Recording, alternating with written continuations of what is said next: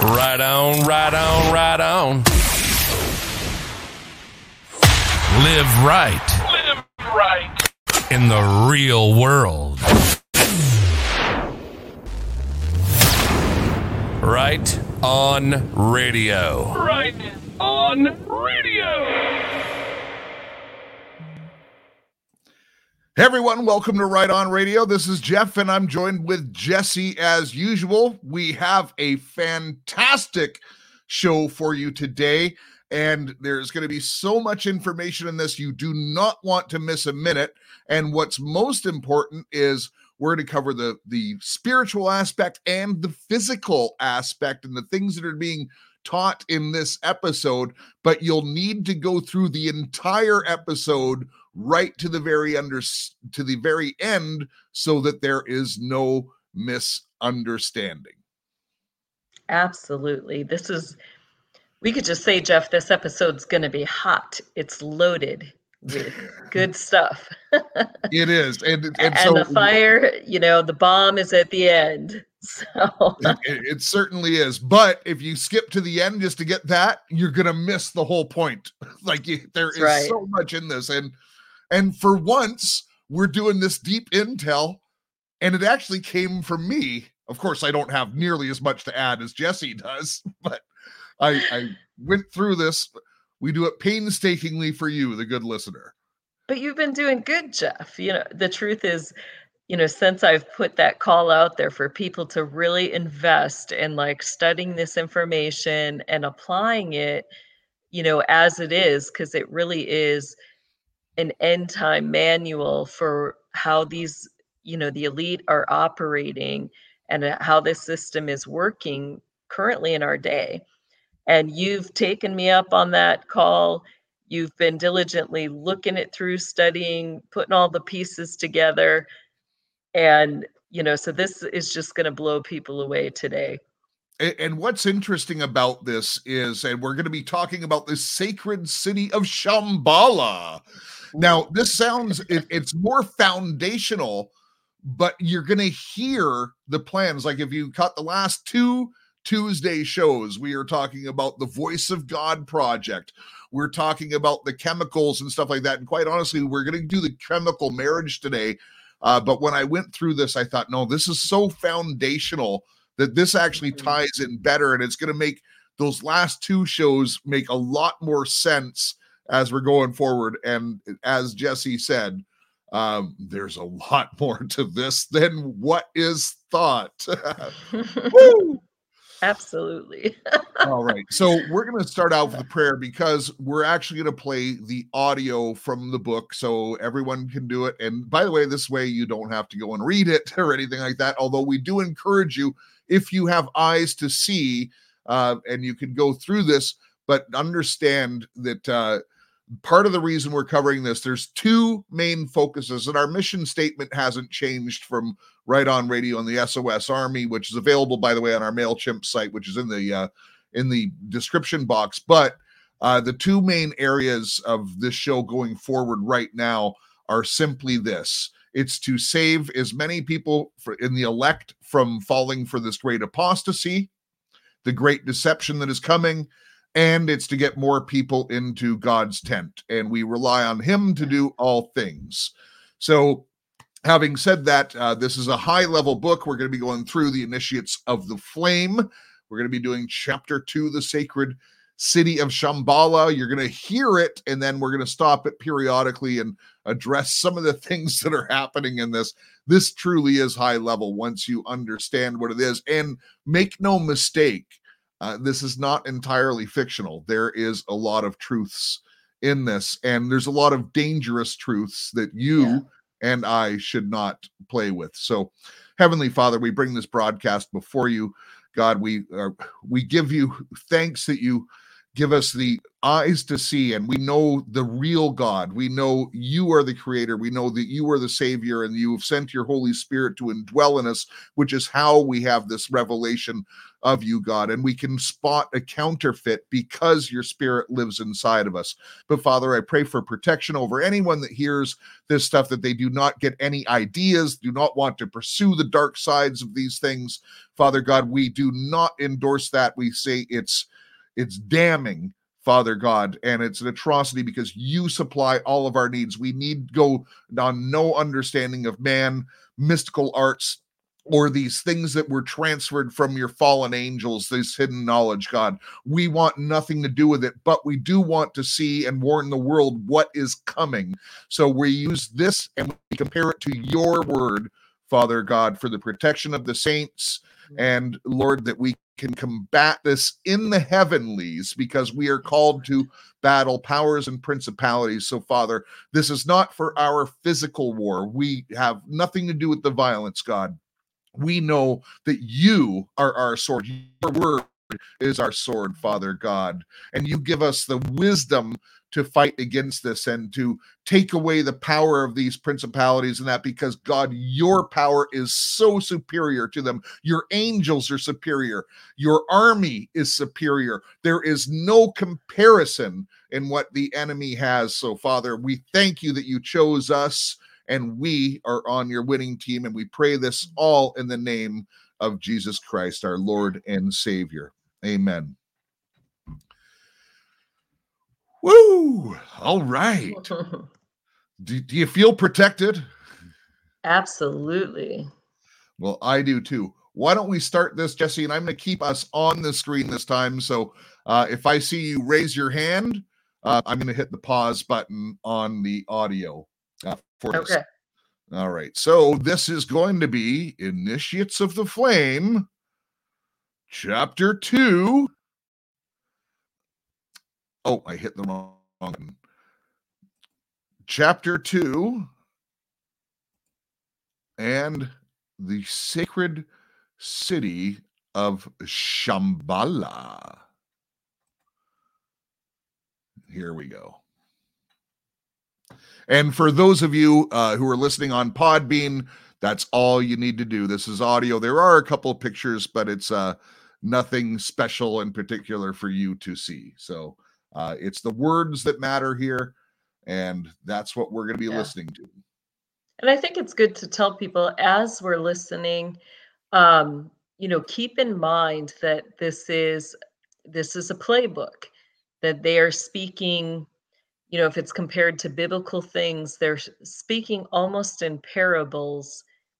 They want it to be a mystery. They want you to think through to figure out the answers to what they're really saying.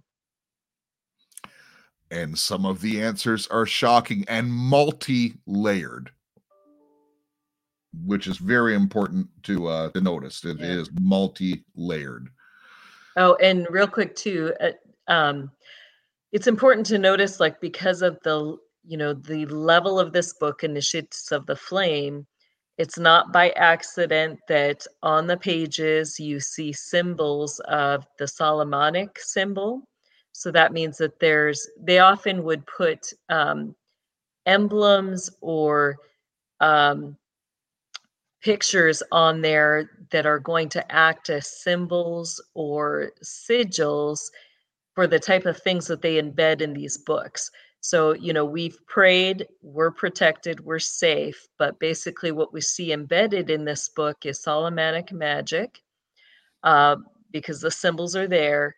We also see embedded in there the swastika. So we know that this is above level.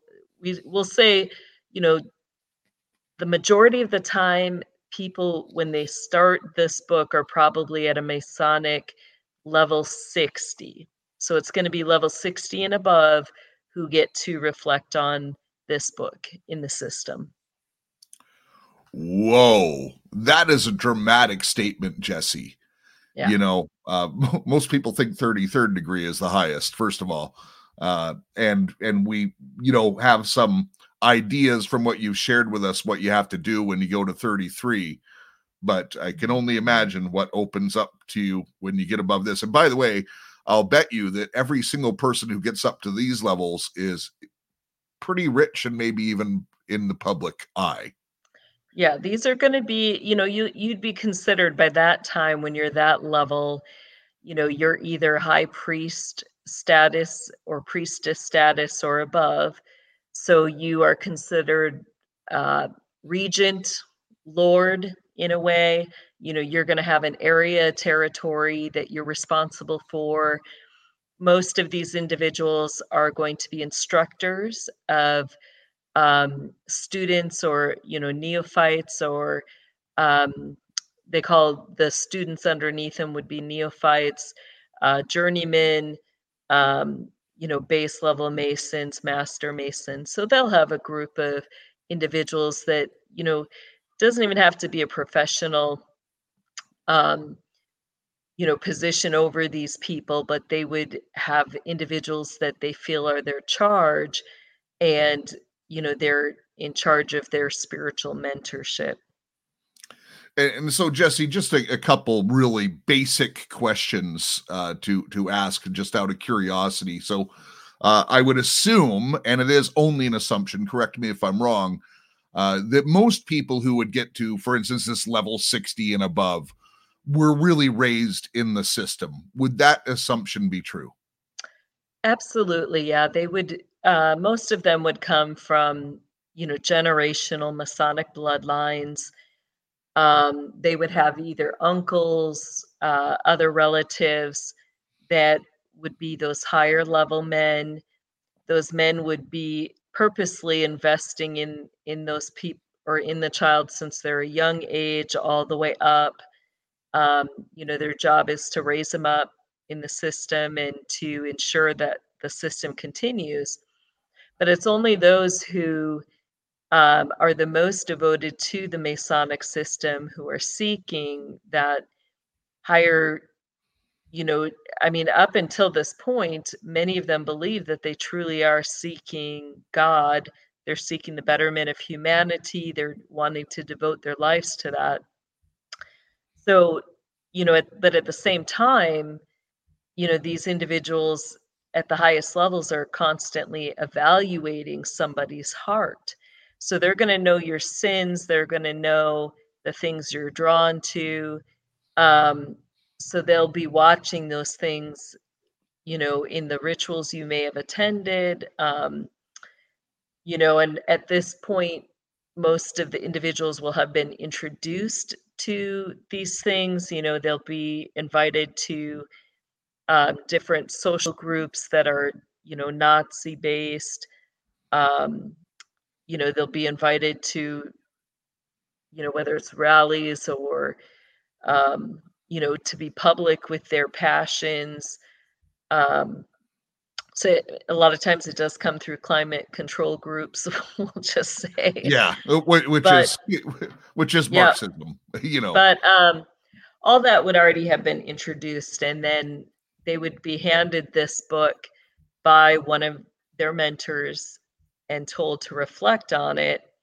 And it's when they get to the truths of it that then they're shown the truth. And uh, so, uh, just a couple things. One one thing I want you to listen for uh, in it is they claim to be, although they talk about all the different religions, this book claims to be Christian. Uh, pay attention to that. Uh, also, and, and by the way, um, spoiler alert, it's not. well, here's the important thing to distinguish is that in in this brotherhood religion, they believe they believe this is true Christianity. You know, this is what a true Christian is. And because they become like Christ they well it, they become christ in their mind you know yeah. that's the goal they become the embodiment of christ their own god you know and, and that's exactly what up. this is describing in yeah. this chapter so Uh, by the way, this chapter is brought to you by Dominion and Authority by Jesse Czebotar. It's available on rightonU.com. That's right on with the letter U.com. Coupon is in the description below. All right, let's go. All right, here we go. In every mythology and legendary religion of the world, there is one spot that is sacred above all others to the great ideal of that religion. To the Norsemen, it was Valhalla, the city of the slain, built of the spears of heroes, where feasting and warfare was the order of the day. Here the heroes fought all day and reveled by night. Every day they killed the wild boar and feasted on it. And the next day it came to life again. In the Northland, they tell that Valhalla was high on the top of the mountains and that it was connected to the earth below by Bifrost, the Rainbow Bridge. That up and down this bridge, the gods came, and Odin, the All Father, came down from Asgard, the city of the gods, and worked and labored with mankind. Among the Greeks, Mount Olympus was held sacred, and here the gods are said to have lived high on the top of a mountain. The Knights of the Grail are said to have had their castle among the crags and peaks of northern Spain on Mount Salvat. In every religion of the world, there is a sacred spot, Meru of the Oriental, and Mount Moriah and Mount Sinai, upon which the tablets of the law were given to man. All these are symbols of the universal idea. And as each of these religions claimed along the clouds a castle and a home, so it is said that all the religions of the world have their headquarters in Shambhala, the sacred city in the Gobi Desert of Mongolia. Among the Oriental peoples, there are wonderful legends of this sacred city, where it is said the Great White Lodge or Brotherhood meets to carry on the governing of world affairs. As the Asters of Scandinavia were 12 in number, as Olympus had 12 gods, so the Great White Brotherhood is said to have 12 members, which meet in Shambhala and direct the affairs. All right. So if we're um, thinking of this, you know, basically, if, you know, I just generally break it down, they're talking about kind of the government of the Brotherhood system. So, you know, they're comparing it through the myths. Um, you know that there's 12 gods that ruled in olympus so you know there's going to be 12 heads and we've talked about um, the satanic council that you have you know th- there's actually 14 chairs um, out of that we know that there's 13 bloodlines that are active in the united states and then the muslim uh, bloodline or the Muslim Brotherhood, it's considered separate from the other 13. Um, but when they're talking about things like this, like the order of things, they're not going to include that 13th because he is considered it's a random position that is meant to um, during the voting process when they're you know, going about their business, they need that one that's going to throw off if there's a tie vote. Um, so in the governing, they don't usually talk about 13. You don't hear that number. Instead, it would always be the 12 that you have 12 who deal with the affairs. And um, so that's what they're describing here is the Council of 12, which is going to be the heads of each of the 13 bloodlines that sit in the Satanic Council. And uh, thank you for that, Jesse. And one of the other things that just came up, and you know, people might have recognized it because you've talked about a rainbow bridge before, but they're mm-hmm. talking about a rainbow bridge to Valhalla. Uh, That's right. What does that mean in the on the spiritual side? And I know we're going to address the physical towards the end, but in the spiritual is there any uh, particular meaning there um well as there as the book continues you'll see that there's really a, a spiritual breakdown that you know when they talk about the elevations or the mountains the things that sit higher they're going to be talking about you know, the mind. Uh, sometimes they use that imagery of the lotus. Um, and so they're talking about, you know, the knowledge, that, that universal knowledge that can be attained by everyone. And, you know, what was that knowledge? It was the same knowledge that they, you know, compared to the myths, um, the knowledge that the gods had. So, you know, that's what they're trying to attain is that universal individual godhood in this. And so, um, you know, those who are willing to seek and and strive and devote themselves to attain that knowledge, they're the ones who are going to be privy to the secrets that come from these different areas. Um, you know, you also have to remember that as they're breaking down these different areas, you have different forms of, um, let's see what to actually call it, uh, different forms of witchcraft. Like I'm going to emphasize the word craft. Um, each of the different major regions or continents specialized in different forms of crafting um, in regards to their witchcraft.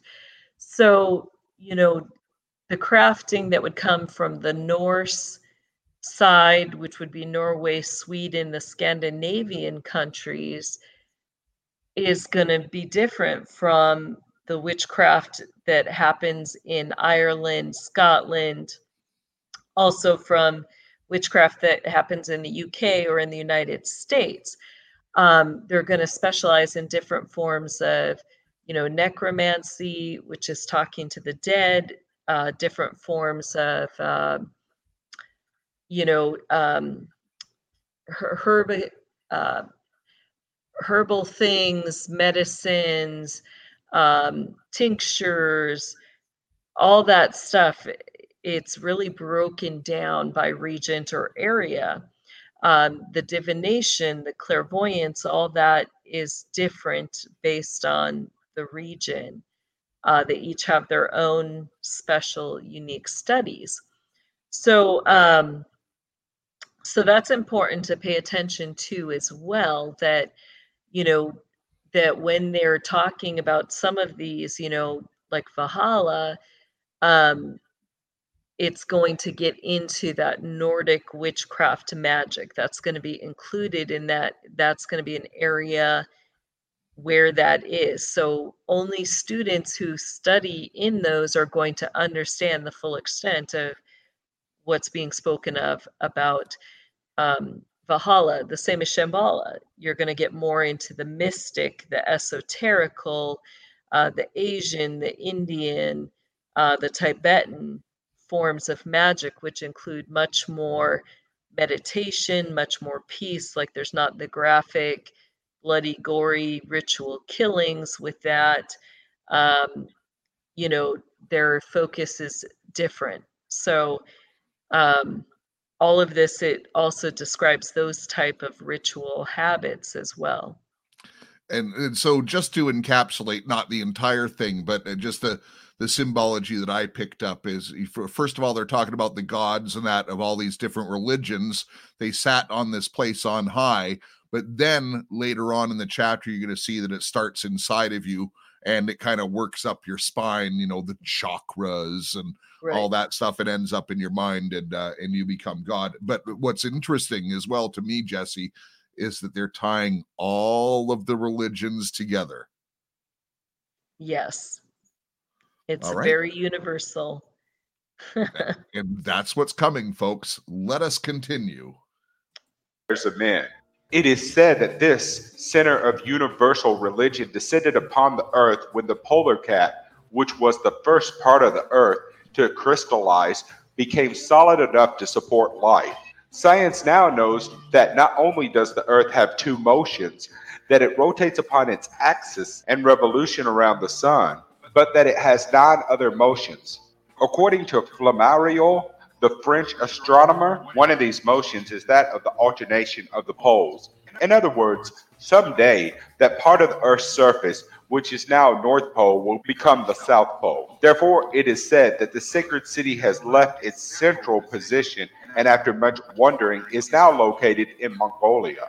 Those Okay, I just gotta stop there, Jesse. You didn't raise your hand, but I did. I went like this.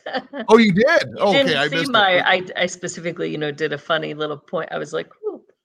Oh, okay. Yeah, listen, I'm sorry I missed it, but okay, what were you gonna say? Because I, I had a couple questions for you there. yeah. Well, why don't you ask your questions and then I'll. Well, the South Pole is going to become the North Pole, and now the headquarters uh, of Shambhala has been moved to Mongolia. Yes. So with this, um, you know, it's really it starts to speak about those poles, but there's something significant. Um, it first talks about, you know, the the central point of where everything began, and um, it names, you know, Antarctica. Um, you know, that's been an area geographically that the world has been closed off to because of supposedly the ice polar cap um, you know that it's not life sustaining is what we're told. Yet what's But all the countries this came up with a treaty to protect it, right? right all the countries protect it nobody's allowed there. And what does this say? That it was the center it was the first it was the central point of life. And you know what are they really protecting there? It's a massive spiritual gate and um, underground subterranean dumb base. Um, why? Because that is believed to be the central point where um, you know um, it's intricately tied into the fall we'll just say. And satan's got you know a big hold on that area. It's one of the biggest areas for the electromagnetic and magnetic fields, which, when you start to get into the study of those fields, you realize that there's a lot of static electricity that is emitted, a lot of energy from that place. And so, you know, in that world, we would often call you know, a place like that ground zero. Ground zero means that there are no boundaries to what your physical and spiritual body can do. Like your your spiritual body and physical body are completely entangled as one where you know you are able to do anything in that field or that zone so in ground zero, you know, you don't have any hindrances to your spiritual body manifesting things on the physical plane. Um, so if, yeah, I guess we won't even get into all that, but we'll just say, you know, that there are things the Lord has created us to be able to do. You can do that there in Antarctica. Um, And they And have done so- everything to keep us from understanding who we are in God. Right. And it's direct access because of the spiritual, that's one of the uh, six major spiritual gates um, that, you know, we've talked about some spiritual gates. We'll just say those six only operate um, vertically. So they go up to the heavenlies and they go down to the lower realm. And um, so that's one of the places you can directly access into the heavenly realms. And um, you know, so it's it's very highly guarded. Um, it's the we'll just say the second largest of the spirit those six spiritual gates there's six very large ones uh, that's the second largest um, so And, and Jesse, you've given me enough clues, and with together with my research, I think I'm ready to make a statement here, which All might right, be a Jeff. bomb for people. And, and by the way, I can't prove this. Okay, this is just what my research is leading me to. Hollow Earth. Jesse, you've dropped enough clues. I'm putting it all together. And we're gonna do Yeah. a show on that in the future. And I'll give you We'll my show. we'll have to do it because that is a whole other topic. Yeah. and the the you know it's it's amazing when you spend time in the word instead of looking up all this stuff god just shows you the things that you should look at and you don't have to spend too much time on it so i encourage you don't be digging so deep into this dig into god's word and then let him just show you the stuff that he wants you to see Yeah. But Jeff, you're absolutely right in that. In um, you know, one of the further studies for that, um, in um, Genesis chapter, uh, I think it's chapter six or seven, where it talks about the flood. Um, it's also you can study it more in the book of Job, but it talks about um, the I guess what we'll call it the floodgates that were at the bottom of the sea. So, Jeff, you've nailed it when you talk about hollow earth. The connecting piece is that, um, you know, this is one of the major floodgates that was at the bottom of the sea that was released during that flood, um, where all the waters were released on the earth. So, um, you know that's why it is hollow now and leads to this deep subterranean underground um, access points is because that was a major lower floodgate. Not you know there were some that were up in the air but this one came from down below. So that's exactly what that is wow you got that right yep and and now we're going to be tying things in and, and and by the way stay right to the very end of this because uh we were talking last week about the philosopher's stone and you're going to start to see some more clues on how it ties in right, Right. here That's right. And we also have the major spirit um, that loves to frolic and dwell in the deep and the dark places and the crevices, the coves. So Job uh, talks a lot about that. Um, so, where do you think the main abode for Leviathan is? And where do people go to get direct access with him, you know, to the place that he calls home? It's not the only place he goes, you know, I mean, he wanders to and fro as well, but where's his main abode? That's the major principality there. yeah yeah all right so you know what because there's actually 11 uh no there's about eight minutes left of this perhaps we'll just let the rest of this play and then we'll come and then back talk. and Sounds good. talk because there's so much in this and and we don't want to treat this as a bible study uh but i think where we've stopped right now is really laid foundations for you to hear the rest of the uh of the book and then we'll come back in uh, about seven minutes. Those acquainted with the Mohammedan religion will see something of great interest in the pilgrimage to Kaaba at Mecca, where thousands go each year to give honor to the stone of Abraham, the great aerolite, upon which Muhammad is said to have rested his foot. Old and young alike, some even carried, wind through desert sands and endure untold hardships, many coming from great distances to visit the place they cherish and love. In India, we find the same thing. There are many sacred places to which pilgrims go, even as the Templars went in our Christian religion to the sepulchre of Christ. Few see in this anything more than an outward symbol, but the true student recognizes the great esoteric truth concealed therein. The spiritual consciousness in man is a pilgrim on the way to Mecca. As this consciousness passes upward through the centers and nerves of the body, it is like the pilgrim climbing the heights of Sinai or the knight of the Grail returning to Mount Salvat. When the spinal fire of man starts upward in its wanderings, it stops at many shrines and visits many holy places. For like the Masonic brother and his Jacob's ladder, the way that leads to heaven is upward and inward.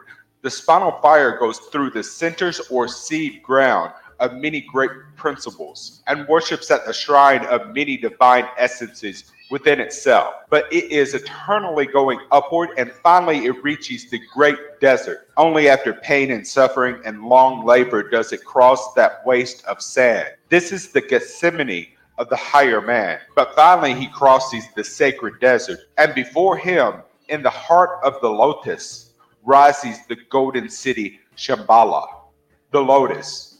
May your consciousness be lifted upward through the tree of life within yourself until in the brain it blossoms forth as the lotus, that rising from the darkness of the lower world lifts its flower to catch the rays of the sun. In the spreading of the bone between the eyes, called the frontal sinus, is the seat of the divine in man.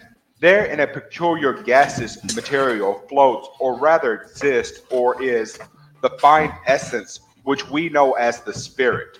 This is the lost city in the sacred desert, connected to the lower world by the rainbow bridge or the silver cord. And it is to this point in himself that the student is striving to rise. This is the sacred pilgrimage of the soul, in which the individual leaves the lower man and the world below and climbs upward into the higher man or higher world, the brain. This is the great pilgrimage to Shambhala. And as that great city is the center for the direction of our earth, so the corresponding great city in man is the center for his governmental system. The rod that budded. The buds and the rod are the seven centers within yourself, which, when you develop their spiritual power, shine out as centers of fire within your own being.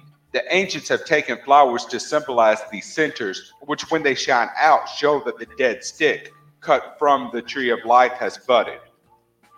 When any other thing governs man, he is not attuned to his own higher self. And it is only when the gods, representing the higher principle, come down the rainbow bridge and labor with him, teaching him the arts and sciences, that he is truly receiving his divine birthright.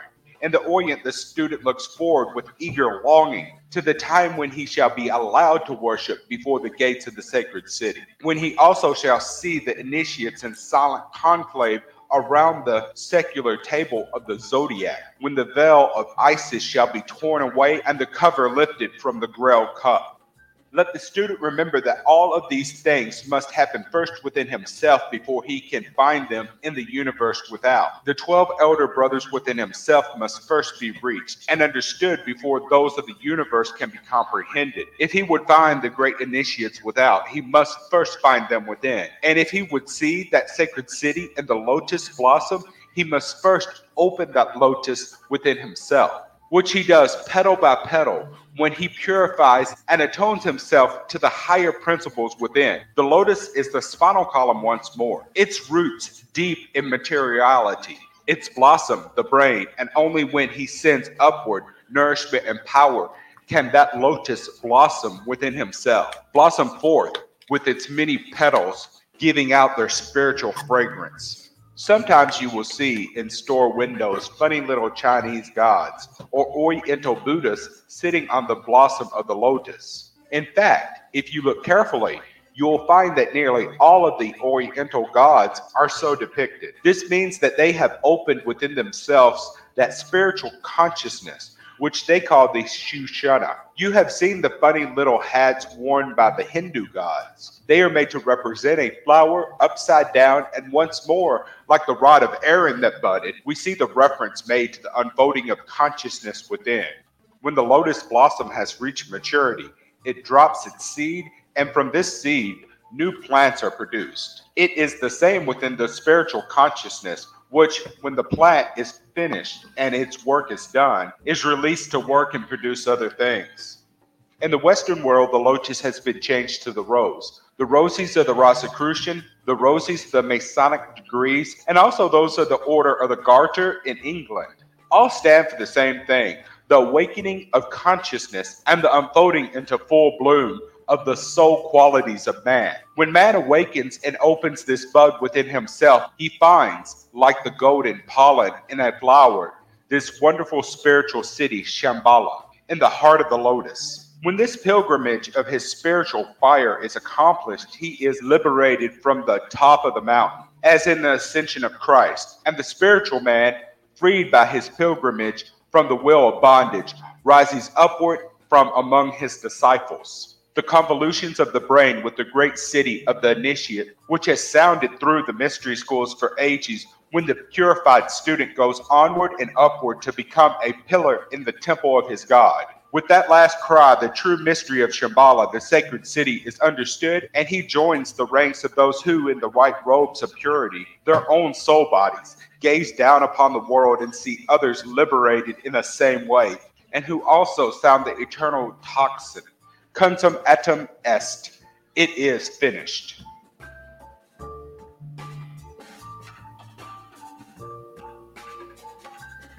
The Philosopher's Stone.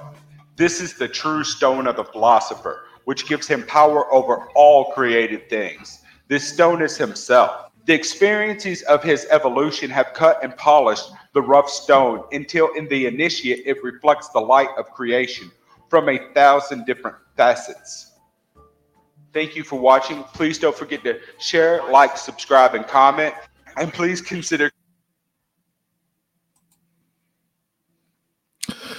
Well, we're back, and there was a lot in there, uh, but you know we've been talking about this uh, this thing using the uh, the hokey pokey and the geo that's going into people and stuff like that.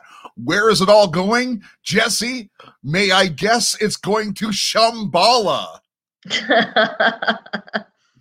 you can, and you know it's interesting if anybody caught that last picture or image that was there, what does that kind of look like? The very last one would not not the rod. No. Oh, but the to last one. I just closed the window though. Yeah, look at that very last image. What does that kind of look like? oh, I don't I don't have it. I'd have to go find the link again and everything. I just closed it up. figure of well, was a circle and it had the diamond in there, and then it had the 12 um, pinpoints, we'll just say that it was pointing to. So think about, you know, what's circular that has a whole bunch of pinpoints around it, image that we've been seeing a whole bunch lately. Yeah. Yeah. And- and you know what? And I was reflecting on this the other day, uh, walking my dog. You know, these things come to me. I think the very first thing, and I've never been an artist uh, in, in like drawing sort of thing, but the first thing I was taught to draw as a kid, and probably the only thing I mastered, was a star. You know, It's uh, why do they yeah. force? And and you know it- it's just amazing and by the way how come they teach you to draw a star that way because when i look up at the sun it seems round Right. Yeah. Well, this book gets into it, explains why there's a five pointed star. yes it does It's yes, it very does. specific. It is a form of magic. Yep. So there is so much in this jesse and uh it talks about the philosopher's stone it talks about the journey to mecca but really uh they're using this uh, my interpretation please correct me if i'm getting this wrong but really everything that they're showing there is symbolic of the journey inside to the collective conscious you know where we're all connected to the grid essentially That's right. Well, you got to correct that thought, Jeff, because according to them, and they even state it in the very first page of the book, that there are only a thousand points of light. So only a thousand get to this higher enlightened state. And uh, the rest of us, you know, will never attain or be good enough. So, no we'll just be slaves connected to their matrix system right well, well, no, we're the ones that they have fun watching us try to get to that point. but which reminds me of that famous speech by uh George Herbert Bush, the thousand points of light. And even D- D- DJT at one of his rallies, earliest rallies, goes, And what was George talking about? Thousand points of light. What is that? Thousand points of light. You know, it's all the things he says when he goes off of the, the, uh, monitors you know and here are- it is right in this book from the 1920s with manly Yes. all all interconnected yep and we know all about the bush family now that's right yep It is wild.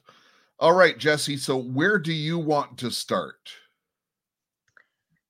Yeah well i think you said you you wanted to share some of the things that you had gleaned so i'd love to hear how some of this was connecting for you from our previous conversations uh, on the shows that we did Well, you know, just at a higher level, again, it's it's the connected conscious. They talk about the Christ consciousness uh, inside. They talk about the inner journey, but they talk about all of the symbols to get you there. It ties in the new age stuff with all chakras. Uh, it definitely ties in the Kundalini magic. Uh, not that I've spent a lot of time uh, researching it, but uh, you know, from the time I've spent, I have an understanding how it works in us physically. Uh, I'm not, and, and also the you know the necromancy that really brings that forth, and Mhm. uh, what's my understanding, and, and actually just going through Cisco's book, what I'm gleaning uh, from reading her book is essentially Kundalini is the false Holy Spirit uh, that Mhm. they're trying to present, and you know, it, and it's obviously it's come uh, the power comes from necromancy and all kinds of sickening stuff. uh, yeah To me, uh, it's very repulsive. So uh, there's all that, but then you know we get into the Rainbow Bridge, and we and they talked about Valhalla, which uh, we're gonna show in a minute is actually kind of a a real place. Well, there's a number of Valhallas, but there's there's one in the United States for sure uh, that's not on the map anymore, but we do have pictures. Um, and uh, and also Jesse and I and this isn't my gleaning. We talked about it before. Uh, but when we talk about the Rainbow Bridge, obviously we've talked about the uh, the cities underneath the Pentagon and stuff like that with the Rainbow Bridge. But the tie-in, um, this is almost the script from the Wizard of Oz. Yep. Almost, huh? yeah um you know you got to find that hidden city right like by the way uh and and so i have some inside information from this uh from cisco but uh and i'm not sure she wants me to release it but here's an interesting question. Who or what actually wrote the wizard of oz? And probably the strongest clue there was that i asked not only a who. Right. What wrote it? Yeah, yeah very interesting. There, there's a lot with that. Um, you know, and they did. Um, yeah, there's some personal information there as well. Um, we probably can share. You know, out of out of my childhood experience, and I want to stay focused on the book today, but um, since we're talking about the Kansas and um, the Wizard of Oz, that in that movie there's so much symbology that comes out of this initiates of the flame. Um, you know, they use all these things not only for programming, but it it also is to identify. You know, how do you know who those people above you are? How do you know how you're supposed to interact? How do you know what their positions are? a lot of times um, these stories these movies became ways for those who were lower lower level to understand who was who so you know with the wizard of oz you have uh, four witches even though you know they only really bring out three of them you know who's the fourth one it's Dorothy. She's considered the other good witch, the witch of the south. And how how is she recognized? It's by the ruby slippers that she's given, and um, that so that classifies her domain, her jurisdiction. And those slippers give her the ability to, we'll just say, transport from one place to another. Now, those were real shoes. Um, they were worn by the previous generation of mothers, uh, a particular one that my proctor ended up taking her life. Uh, those shoes were given to me at age 10 and they were thrown away at age 15. So who knows where they went? I'm sure the system did not just let me throw them in the trash and, you know, they might be sitting in some dump. You know, that'd be interesting. You know, the garbage men are there throwing garbage away and all of a sudden, woo, they find themselves. Well, the actual shoes from the movie. No, not from the movie, the actual shoes. The movie were a prop. It was a prop in the movie. They didn't take yeah, the real ones movie's to the prop, Okay. but the real ones, yeah, are somewhere in Wisconsin. so hopefully, we we don't know, but um, yeah, but they're uh, they're real shoes, um, and uh, you know, cruel memories. The yeah, we won't get into all that, but these are real things, real places. Um, you know, the woman who wore them previously, she did her juris. She was the mother that oversaw the southern quadrants, uh, both internationally and in the U.S. So it's very interesting.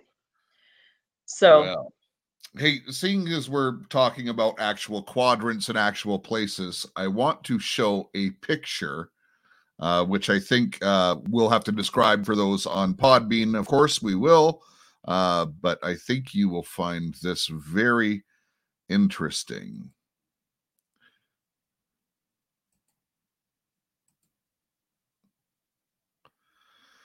Jesse, That is an odd formation in the middle of a very flat area in Kansas. right? That's known for tornadoes and all sorts of other windly abnormalities. Um, yeah, this is uh, Valhalla, Kansas. So uh, maybe keep that picture up for a few minutes, Jeff. I'm going to be looking. I want to. go I'm going to look at the pages in the book here as I'm talking about this. So, you know, I've talked about that. Uh, you know, one of the layers of this book of the initiates is that literally it's a map. It, as a as a higher level Mason studies this, they're going to come to understand um, how the system works. And, you know, it gives them all the details for everything that they need to know as they reflect on it. So, you know, I've talked about these underground cities that um, for each of these supposedly mythical cities, there are actually two because they always create a mirror image city. So usually you'll have one um, in the US and then you'll have one in another place around the world. So, you know, um, when this book starts to talk about the Norsemen and, uh, you know, uh, Valhalla, they're not just talking about Norway or, you know, Scandinavian area. That's where the actual gate is, um, one of the gates there in Norway. But they're talking about Valhalla here in the United States. So, you know, this place is um, the mirror image underneath it. Uh, people can research, you know, we know in the St. Louis area, Kansas, there's all of these underground tunnels. Where do they lead to? We're kind of showing you the spots here. Um, so, you know, with Valhalla, you know, what did they tell us? That this is the place where the feasting and the warfare is supposed to happen. So when they get together to have, you know, their big gatherings where they're feasting, they're consuming flesh, they are battling each other for positions, this is where it's going to happen. Um, you know, they guard these places from the public. This book was written back in the 1920s. And so, like, if you go searching for it today, you really don't. Valhalla is really hard to pull up and find anything on it in Valhalla, Kansas, because they want that place to remain hidden. They want to continue to use it as a place where they're doing their nefarious things. But, you know, back in the 1920s, this was how Manly P. Hall taught them, you know, the Knights of Templars in those areas. This was how things were to operate uh, when they're doing their brotherhoodly duties. And you know, we're going to get into what their duties were. It's he even gets into that. It's very descriptive and specific. So, you know, he's telling him that uh, you know Valhalla is where the feasting, the warfare is supposed to take place, and their revels are supposed to occur at night. Every day they kill the wild boars, and then they will feast on it at night. So, um, then it gets on to you know kind of it describes the location it's like the mountaintops which you see like even in their imagery that they use sporadically um, that has become known for valhalla you see those type of weird rocky crags like are here in this place in kansas um, that's not by accident. They want it to be visually recognizable. Um, so then he says you know how do you know how is it connected to the earth below? So the earth below is going to be you know you've got these higher places. Think about that in scripture that it often talked about that the strongholds or the high places were up in the mountains and then you had the places the normal cities where everyday life happens so that's what they're describing you know how is this high place connected to the earth below it's connected through Rainbow Bridge. Okay, so let's think about this area geographically. We have, you know, Route 66 that goes through to that area. And what's one of the main um, bridges on Route 66 in that area? Uh, west of Riverton, Kansas, you have what's called Rainbow Bridge. And you have to, you know, when you're heading from the bigger cities like Topeka, Kansas City, the St. Louisville area, you are going to cross that Route 66, that Rainbow Bridge to get to Valhalla. So literally, they're giving you directions in this book. Um, and, you know, the gods are to travel up and down that route. That's the designated route they're to travel. Um, even Odin, so that's going to be whoever the highest level priests um, the highest level members. This is the route that they're to take openly and unashamedly. And so, you know, it gives us all of these um, descriptions. And then it even set, starts to set up the quadrant jurisdiction and rule. Okay, so it uses again metaphorically among the Greeks, Mount Olympus, um, you know, was held sacred. So Valhalla is to kind of be comparable to Mount Olympus. It's the highest mountain or the most sacred space in that area. Um, so that's going to be their most sacred spiritual space, which means that there's going to be a spiritual gate access point there. Um, you know, where does that access point? You got to remember that um, we're talking the big gates uh, Valhalla is not a big gate, but it accesses Mount Olympus, which is considered a bigger gate. So that means that you're going to have access to that gate in Norway, that gate in Antarctica through so, the Kansas Jesse, City. Just a quick question. I don't want to throw you off, but what's the difference between a big gate and a not so big gate?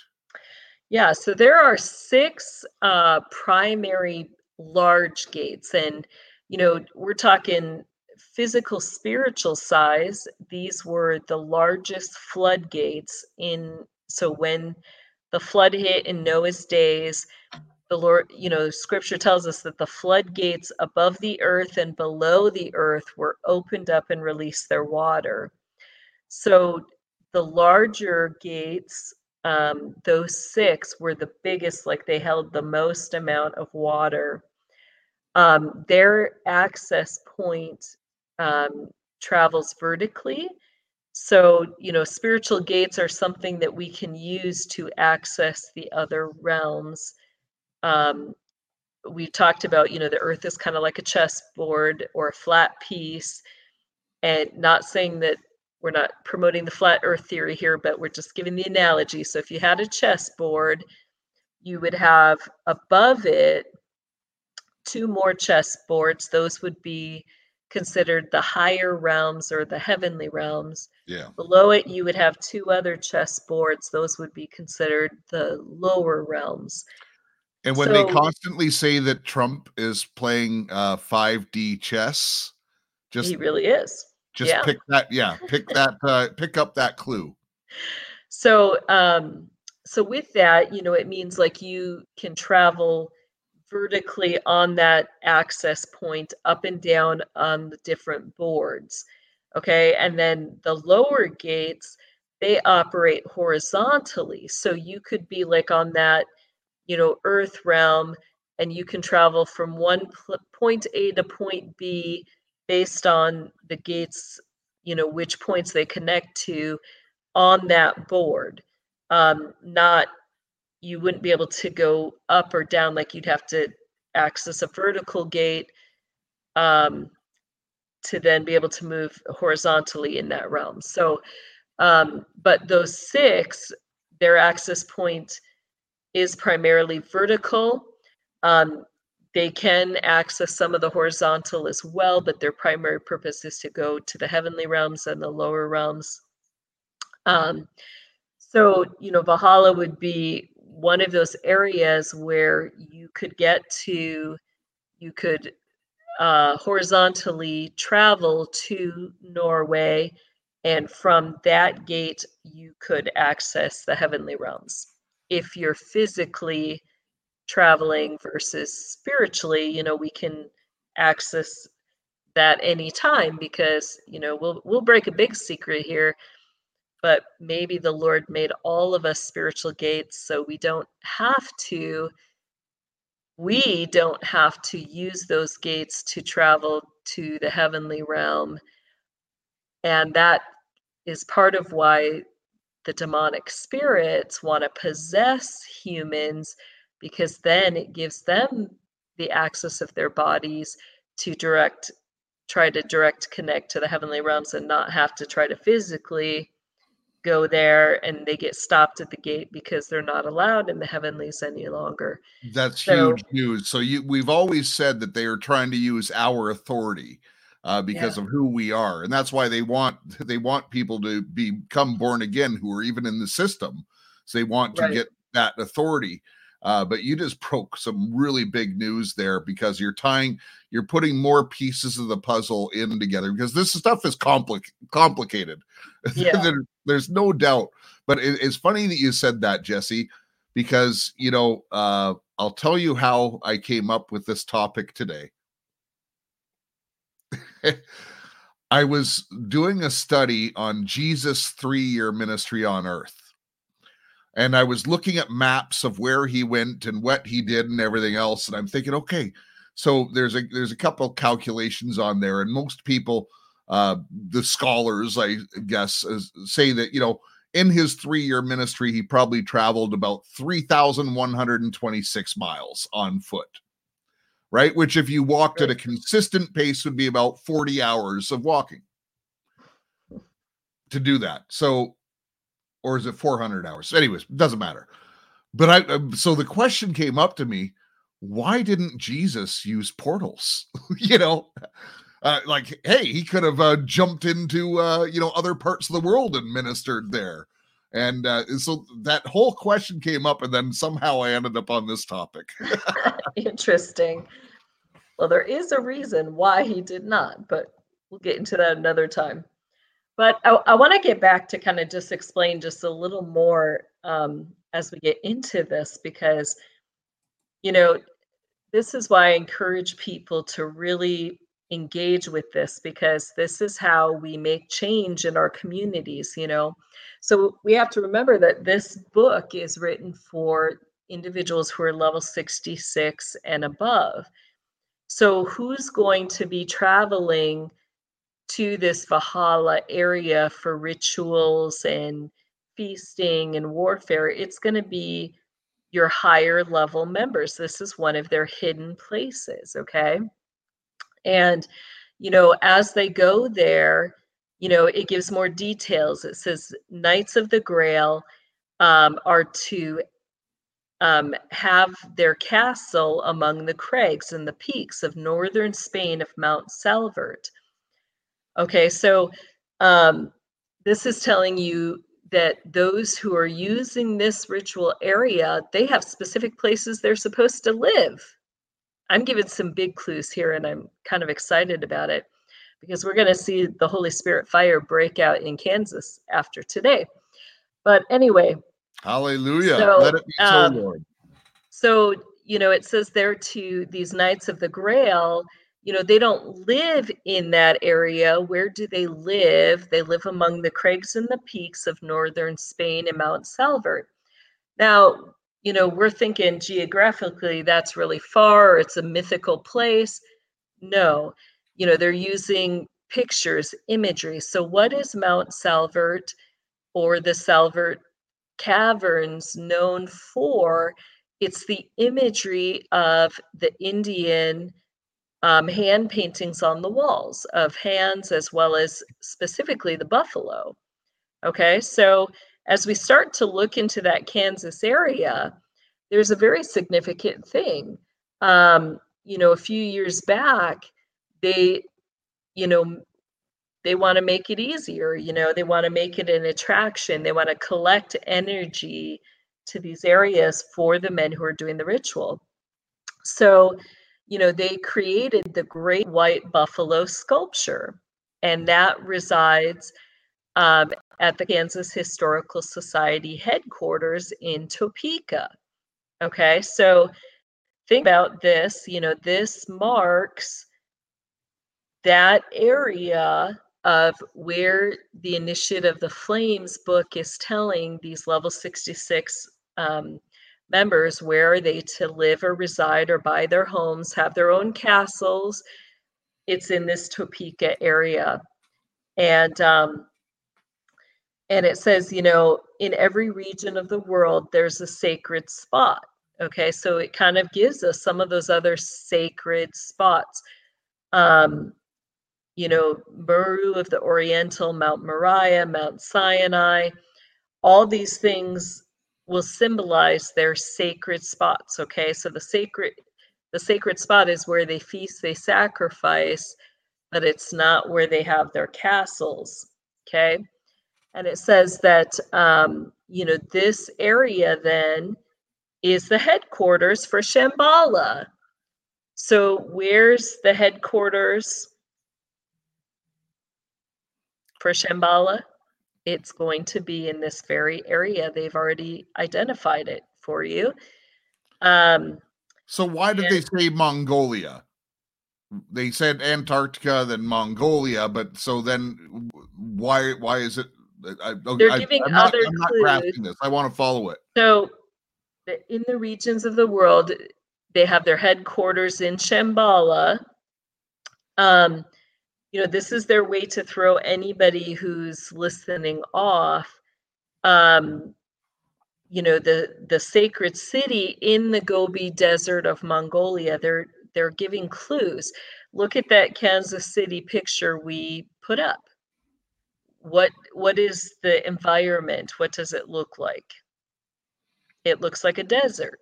It's it's flat land right?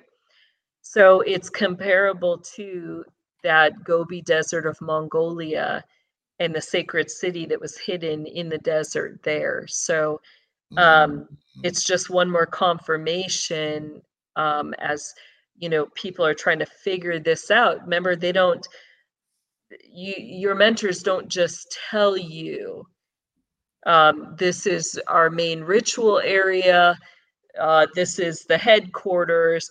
Like you have to figure it out. And so you know they give you these visual signs or things that all of a sudden you're like oh wait as i'm looking at this kansas area geographically wow there's a desert area. And wow you know that's comparable and it fits it's got some of the other geographical things and so you start to put these little pieces of the puzzle together as you're reflecting. Um, you also have spirit guides that would help you that will kind of nudge you as you're studying these things reflecting on them you know that will give you little pieces to help you understand the full picture And that's when they Um, say that the 12 will help you climb up Jacob's ladder, essentially. Right, right. Yeah, so they start to even get into that, you know, that uh, you know, among the Oriental people, there's wonderful legends of the sacred city. Okay. Um, so let's think about geographically, you know, now it's kind of changed because it's not the 1920s anymore. But we have to ask, you know, they originally start off talking about Norsemen, which are going to practice Norse magic which with some of those Nordic magics, you are going to have more of that structure where they're going to have a place that's set up kind of like hedgestone um, or like, the, you know, the guide stones of Georgia. You're going to have that circular, um, earthly, environmental stone magic, uh, which is going to be your ritual ground that you meet on. Um, so, you know, you're they're going to that, but then you also are gonna, you know, they're speaking of Oriental people, so you're getting into a whole different layer there. Um, in the bloodlines, there is a huge fight against we'll say people of the Mongolian and Oriental descent. You know, originally, what you have with Mongolia is you had a mixing of, you know, the upper uh, Siberian tribes with Oriental people, and they became known as the Mongolians. Who was the head of them? You had Attila the Hun, right? And out of him, came a very particular descendant that is very important to the major um, bloodlines of certain families, um, and that would be Vlad the Impaler. So, you know, you've got the vampire lines as well as the werewolf lines. You've got, um, you know, those who consume the blood. That's kind of behind the whole ninth circle, these higher levels those bloodlines come out of that region or those areas. So, you know, um, what then happened is that as they gave positions, they're they wanted to hide. I, I don't even know how to put this. Okay, we'll just say the Chinese elders aren't Chinese, but they're called the Chinese elders. Um, you know What? that was kind of that's kind what? of Hold on. yeah they they hold the family's money the trust okay but uh they're in guys they've got to face front people who are oriental but they so you know but the lee family who runs it they're not oriental they're very white and we've named a very particular one who you know has threatened to run for presidential office next. And I've said, if he's running, man, you know, put your vote in now because I'm going to be running. um, this And- is an so, individual I have named. talking about the former VP Yes, and, and he's part of also, that uh, system, part and of that also what- what's her name uh, from California, Fe- uh, Feinstein, Feinstein. Oh, I didn't know if we could say her name, so I was trying to be creative. Yes, you're right. They both are of that line. So, you know, they come from that same descent. Um, that's a big clue telling you that, you know, it comes from Attila the Hun and uh, Vlad the Impaler. Uh, so, you know, this Lee family is very interesting, but they are part of the Great White Lodge or Brotherhood. And here you've got these same terms, you know, we got to remember that the Brotherhood really is it's not you know uh what would you call it um a union type thing for people who are in the industry of building, you know, bricklayers, masons, all this stuff. That's not really what it's about.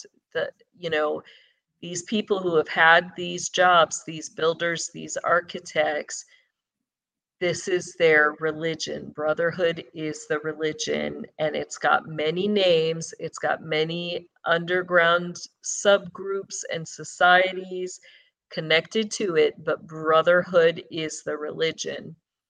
Um, it's, you know, the top, one of the biggest deceits and lies of Satan that he has got men to buy into, Yeah. where they believe that they are Christian, they believe that they are following the Bible. And, you know, this book, even as you go through Manly P. Halls, or if you are sitting listening to a Mason talk, you're going to hear that Bible and the Bible stories coming out. They know it well. So does Satan. And you're getting Satan's interpretation of the scriptures without the Holy Spirit's power with it. So that's exactly what this is. Um, so, you know, they're talking about this, that, you know, they're, again, this is their operational manual. Um, it's the map, the key. So, you know, it tells you that you're going to have um, 12 of these members who are going to be considered the gods. That means that they are the highest level members in each of those headquarters. So each of those headquarters are going to be set up where you've got 12 men who are governing them. And, you know, it says that they meet in, in Shambhala and they direct the affairs of men. Now, who are the men? You know, who are they directing? It's going to be both those who are assets to the system, those that they are investing in, who are a part of the system, and they're, you know, training them, teaching them for certain positions that will keep the system going. And then you also have the expendables. Uh, so it's both, you know, so these 12 in their regions or areas are directing the affairs of all men in those areas. And it says, um, it is said that the center of universal religion descended upon the earth from a polar cap, which was the first part of the earth to crystallize. It became solid enough to support life. Science now knows that not only does the earth have two motions that of rotation upon its axis and revolution around the sun, but it has nine other motions according to um, the French astronomer Flammarion. One of these motions is that of alteration of the poles. In other words, some d- day that part of the Earth's surface, which is now the North Pole, will become the South Pole. Therefore, it is said that the sacred city has left its central position and, after much wondering, is now located in Mongolia. Okay, so you think about this, you know, they say Shambhala is the headquarters of the sacred city in the Gobi Desert of Mongolia. Well, where's Mongolia? Mongolia is going to be where that northern Spain, Mount Salvat location is. Okay, so they're going to sometimes rotate the ritual ground. It won't always be in Valhalla when when they get word from the main headquarters, which is located in Antarctica, uh, from the Masons there, that there's a rotation, they're going to switch it up so rituals can happen in the other places. So, where's the exact location? You know, where is that cultural art statue? That's in Topeka. Um, and you got the traveling along the way. So, there that whole thing they're going to be told in those areas based on this terminology um, you know when they see images that remind them of shambhala which has more of the um, indian you know the india hindi tibetan buddhist type feel to it okay? Those are so- you know they use the oriental type imagery for shambhala that's the, you know when they're seeing those images pop up that's going to tell them they're going to go to valhalla to sacrifice when they see more of the mongolian. So that could be anything that has to do with you know the desert vlad the impaler all of that. Um, you know they're going to be in that native indian cultural areas and start rotating along some of those caves and um, areas for their rituals. So it talks about the rotation and how many rotations are there? There's nine. So they're going to learn all nine rotations um, for their ritual sacrifice. See how much easier it is to be a Christian. We just pray for our food and we can eat steak. right? You know, like you don't have to be Oh. like the templars you know wandering. Um so you know the last part i just want to cover we'll kind of skip down a little bit but it's got a picture there and they begin to describe you know the the lotus the spinal um accessing those things okay? So we have to remember that um these men want to be god and so they're told specifically how do they attain what they call the golden city Shambhala. So no longer is Shambhala just a ritual place. Um, you know, the golden city is combined with that belief that you are now a god living in utopia. Um, you've reached that higher knowledge, that higher state to to the uttermost of eternity because there's no, you know, you're now immortal. So how do you attain that? Um, in the, you know, the imagery that they use is that of the lotus flower, including, you know, the roots, the stem, and the bloom itself. That bloom represents that you finally have that full spread out knowledge that's receiving the fullness of light and sun. Everything is opened and laid bare to the sun. but you have to get it one petal at a time. Right. Or a couple petals at a time. You're right. Mm. Um, so here's where, you know, they're telling you how to access that pineal gland. What is there is, you know, we've talked about frequency vibration. Um, vibration and frequency resonates like each of our bodies are created to interact with these emotions in the spirit and the physical world. So these vibrations do resonate in uh, certain areas of our bodies. So you have to get from one place of in the body to that higher enlightened access point in the head. Um, you know, what is there is the emotion of ecstasy, which is the closest that they can get to the emotion of thankfulness, which is what opens the spiritual gates. You know, scripture tells us um, in the Psalms, it says, you know, enter my gates with thanksgiving in your heart, enter his courts with praise. So, um, you know, how do they get that ecstasy to resonate? Um, you know, this describes the process of that.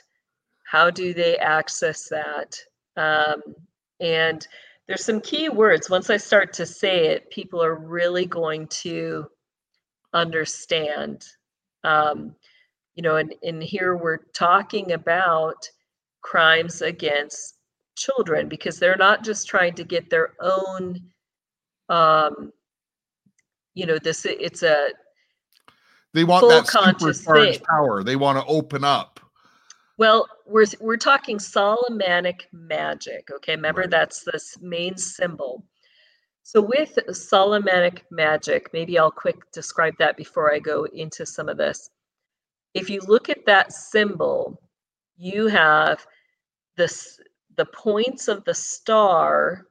Um, that is six places. Like if if we're talking a, a ritual magic circle, it's going to be laid out in positions with people. So you And would so have when you go to the six pointed star, that's basically the star of David. right. So you're going to have one person at each of those points. Then where the like you've got like a triangle for each of those points kind of. Um at the base of that triangle where the points join you're going to have four more people and then you're going to have two in the middle of that circle okay? One is going to one of those people is going to be an individual who can get the gate open the other's going to be a funnel. So you're going to have not only human energy you're going to have demonic energy in this as well. So one of those people is going to be funneling the demonic energy the other one's going to be funneling other energy. Uh, connecting we'll say the environmental energy with the spiritual gates. So you know why do they have 12 elder brothers each of them hold a position in this ritual circle. Okay so you're not when we're talking about this we got to remember we're talking a group. We're these are not instructions for one person. This is telling a group how to access this gate and how to collectively um, ignite that vibration that's going to occur in their frontal sinuses together. Okay. So as they're doing this, it, it tells the even the specific ways um, that um, hold on, I wanted to find it. So when they start to say, you know, the brothers, um, they talk about Jacob's ladder, and notice that it's not just one person going up the ladder, you have a whole bunch ascending the ladder together. And they're creating that spinal fire um, that starts at the lower levels and works its way up. And that's how they're going to attain the Golden City Shambhala. Well, when you get to the frontal sinus part of this chapter, um, you know, it says, This is the sacred pilgrimage of the soul. Where does scripture tell us that the heart resides? Jeff, like if you were to pick a body place, where does scripture tell us that the heart of a man resides or where you feel the heart?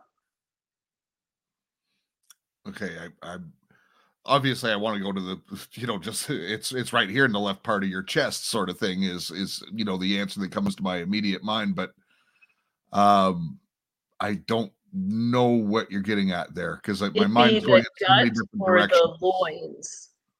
Um, right. the gut Okay. or the loins. Okay, so that when they're talking about the sacred pilgrimage of the soul, it starts down there in the loins With the and sex it magic. moves its way up. Yes, they're basically describing sex magic. And, you know, when they talk about the cup or the grail, you know, we've talked about what is that? That's the chalice or the female. And, you know, they're it, it's basically describing that through this sex magic um, you know they get their energy to move up the spinal column and to blossom at the top.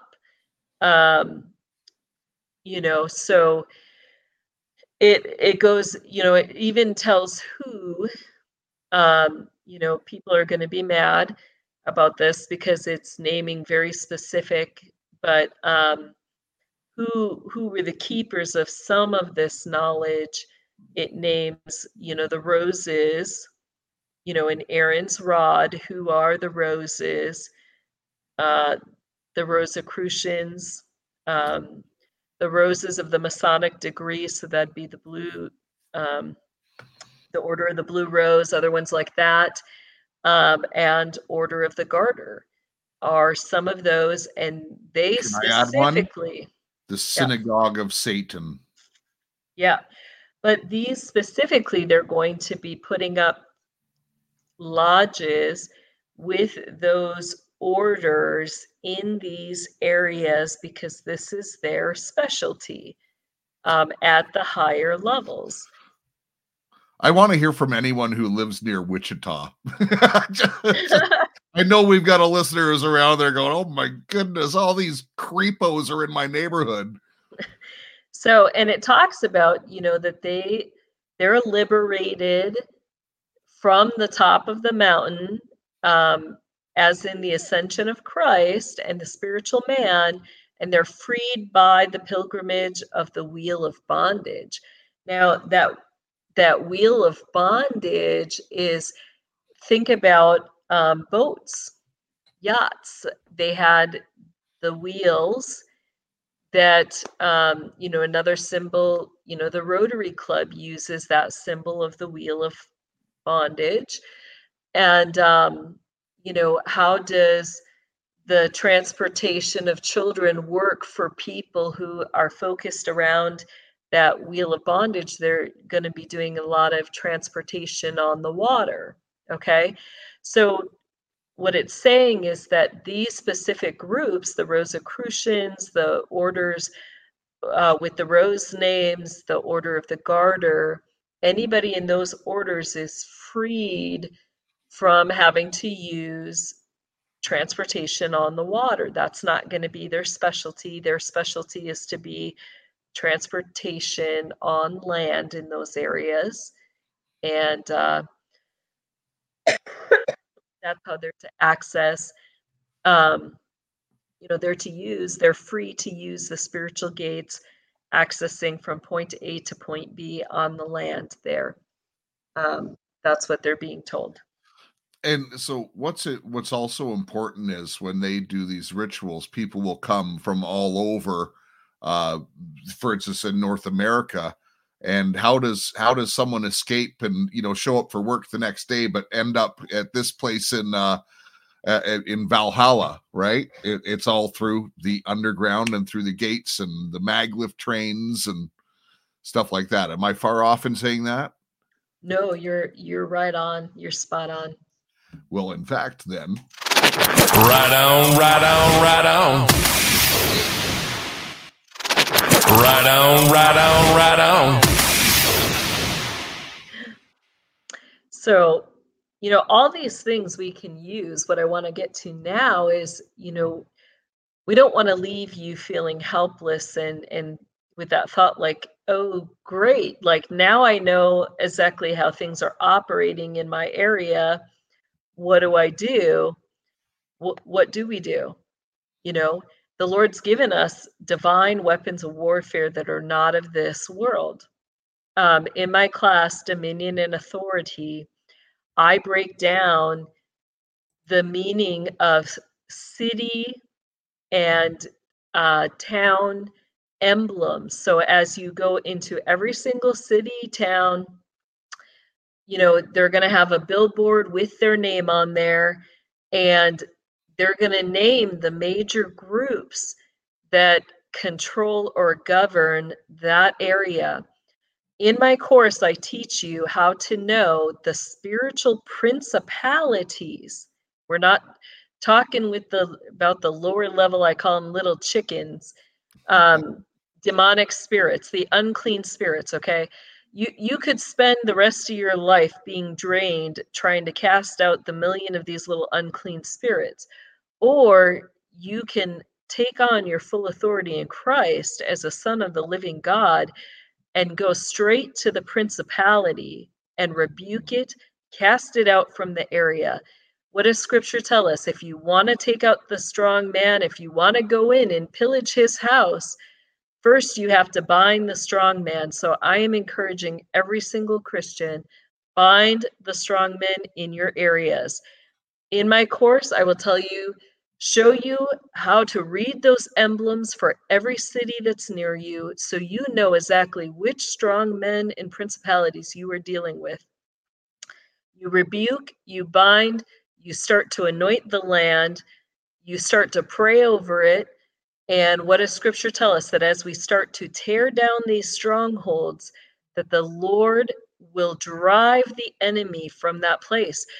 Our goal is that as we fast, as we pray, it is to remove the chains of wickedness and the yoke of oppression from these areas. Um, we don't need to pretend that, you know, child, we're calling it child transportation. You know, the crime of child trans- transportation isn't happening. It is. It is And just from this book today, I'm telling you exactly where it's happening in a very specific area. And now you know, and the people who are there in those areas, you have the authority in Christ to begin to reclaim, to take that area back spiritually. As we do these acts in faith, spiritually, we're going to start to see the power of God manifest physically. So Because that's what his word says. that's right. So we need to pave the way. Um, so I encourage you, you know, find that out, get together, start groups, start taking this area back piece by piece, especially if you're in the Gove County area.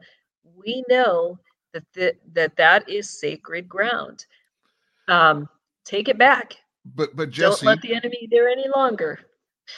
because we have people listening from all around the world, and you just named some very high profile locations and what happens here. Right. Uh, do you have to be in that area? Because No, not to join the spiritual battle. Um, that's right. you- and that's the point that's I right. wanted to get to. So don't feel that you have to travel there. Don't think that you have to listen. All of us in our togetherness, um, when we start going against this, we're going to see victories. Why? Because we're just doing our part because God has called us to do it, but then God's going to come in and finish it himself. It's his That's right. power. It's not our power. It's all in his power. And and by the way, I- I've got a I've got a couple announcements that I want to make that you'll want to stay tuned for. Uh, but one of them, Jesse, just because you were talking about your course, uh, if I'm free to say this, but you know, uh, we've put up a new bonus video, which is good, and you describe very close accurately what you're looking at, but the whiteboard uh, does not come through. But uh, I we are- apologize for that. Yeah. eh, but We're, we- I'm working on trying to draw out so at least people will have some images there. Um, I say everything we gave the transcripts. So Mhm. exactly what I'm saying is what I'm writing on the board. Um, if that helps people. So there's not really any elaborate images or things that you're missing. Um, but we're going to work on much- getting them up anyways. And then yeah, we'll- I'm we'll pretty much announce it writing exactly what I'm speaking there. So and people are going to listen. And by the way, you have you have unlimited access. So now that you're in, uh, you're going to go back and you're going to be able to watch and and go through it, and uh, and hopefully we'll have those pictures to you sooner than later. We have actually started a couple little projects with that, so uh, that is coming. Uh, and and any, anyways, we threw up a bonus video too, so you get you get more value. Um, uh, so here's something, Jesse, and I haven't even told you about this yet, although our, our moderators got a clue this morning. Uh, so here's an announcement. By the way, if you're not on our Telegram, you need to go uh, to our Telegram channels, download the app. It's fun, it's free, and uh, we have a chat channel, we have a Digs channel, we have the Right on Radio main channel, we have a prayer channel. But as of the time you are watching this program, we have a new channel. And the new channel is just going to be for our shows. But here's what's interesting. So I was talking to Madison the other day because I could not figure out how Madison has people commenting on her posts. and I couldn't turn away. I couldn't find a way to turn comments on or off. Hmm. Well, I know how to do it now.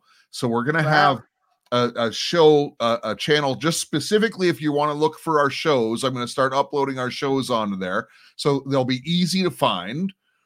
But you'll be able to comment on the posts because it's going to be linked with our chat channel, and that way, like if you think of just the amount of information that was put out in this episode alone. Mhm.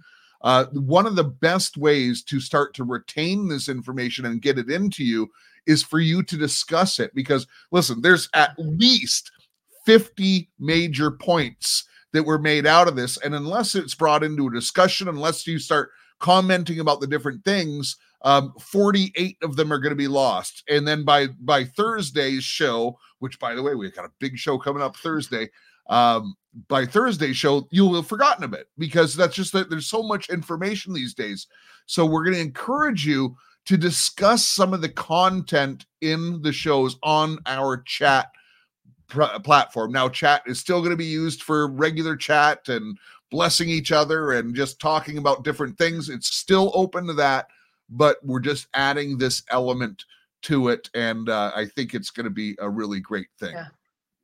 Absolutely. All right. So, uh, last points. Uh, Jesse, was there anything else you needed to say from this chapter? Not today. It goes much deeper, but we It- will save that.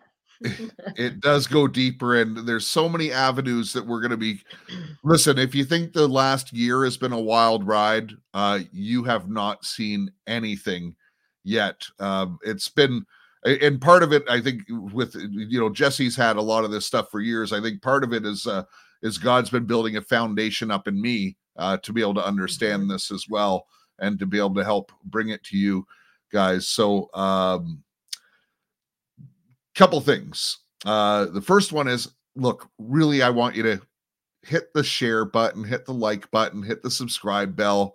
Please do all that stuff. And if you haven't, if you're just a uh, a YouTube watcher, you really do need to subscribe to Podbean because there are going to be some Podbean exclusive shows coming up. Um, and you'll want to be a part of it. It will not appear on this at all. In fact, I probably won't even advertise them on here. Uh, but if you're on Podbean, you're going to get notified. You're going to have some uh, extra, uh, more intel oriented shows that are going to be there. Uh, not as much, well, some of it is going to deal with the spiritual, but more just kind of a intel, and uh, it's going to be quite special. Uh, and the last thing that I wanted to talk about was hey, um, so we talked a little bit on Sunday, Jesse, uh, that uh, about Christmas.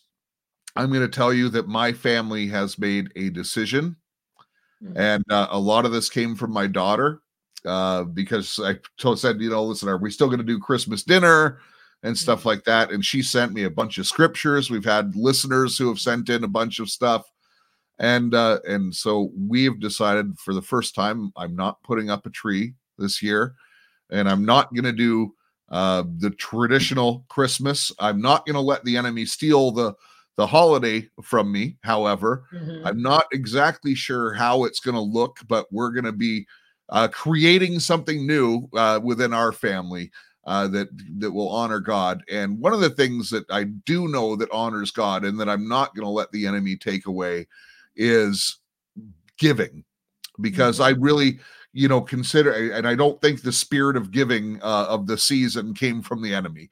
Uh, Right. You know, cer- certainly consumerism and Santa did, uh, but the the spirit the, I, it's a good time to reach out to family and you know and even if you because you know people share a holiday and people have downtime it's a good time to be able to go visit people and things like that and what do you do when you go to someone's house you usually bring a gift right or at least Right. at least we do that's uh, so that's an all year thing but uh, particularly we do more visiting at this time of year so uh, one of the things that that we've decided and i'm doing as a family as well is I'm giving the gift of healthier choices. I'm giving Mhm. the gift of uh, of introducing people to products that are North American made that are not bad for you and and it's actually stuff that people need and use And Yeah. there's such a variety that you can personalize it for each and every one. And this is actually, and by the way,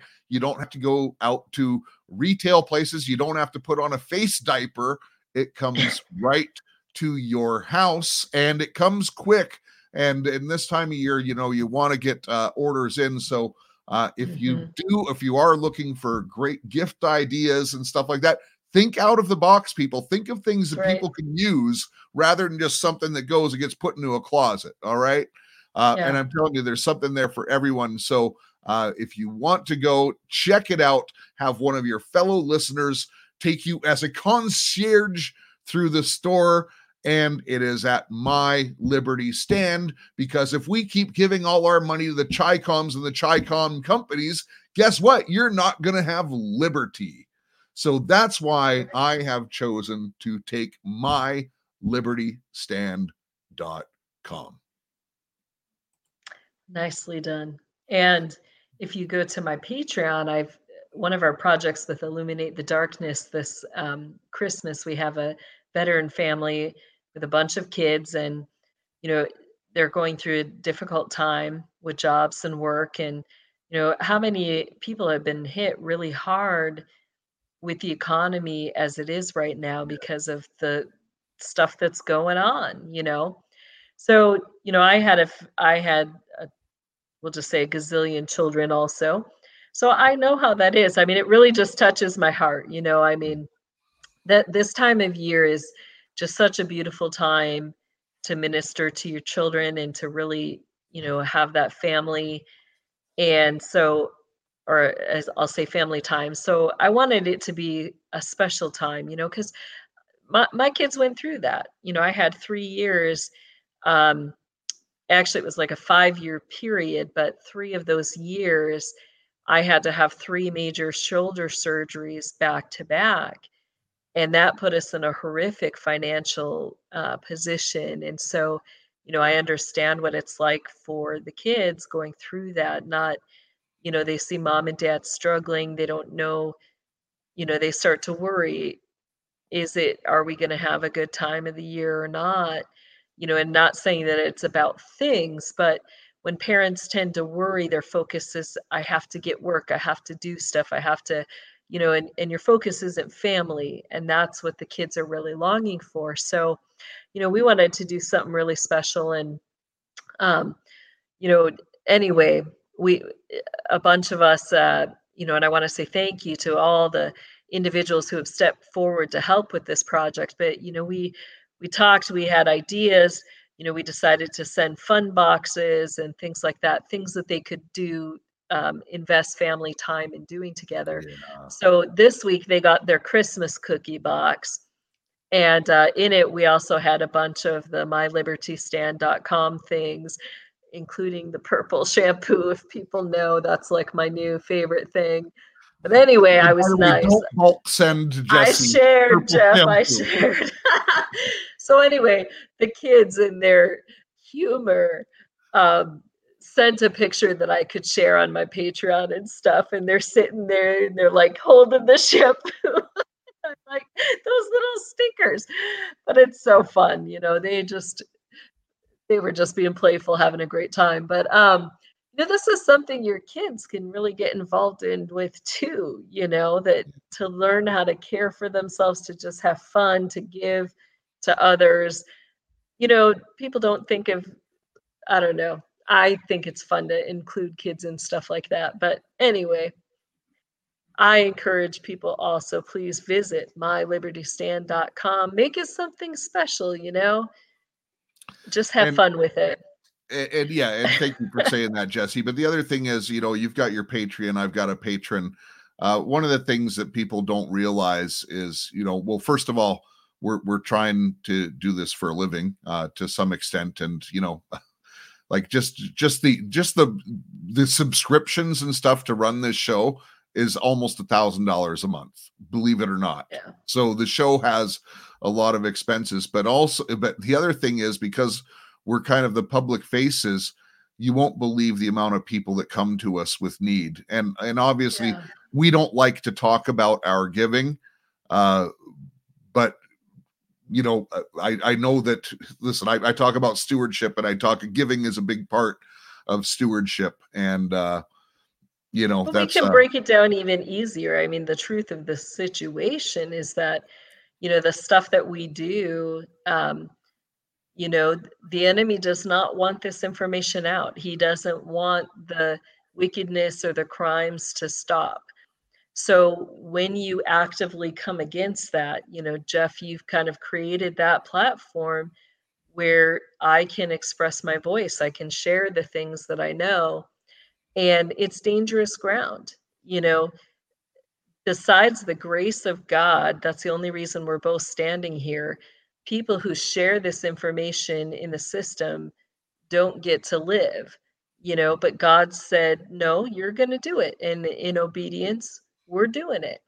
But the enemy then takes every pop shot he can cuts off every single avenue you know including works you know my job is actually as a chaplain and i do a lot of you know i was in the big hospitals. I worked in you know four trauma unit hospitals.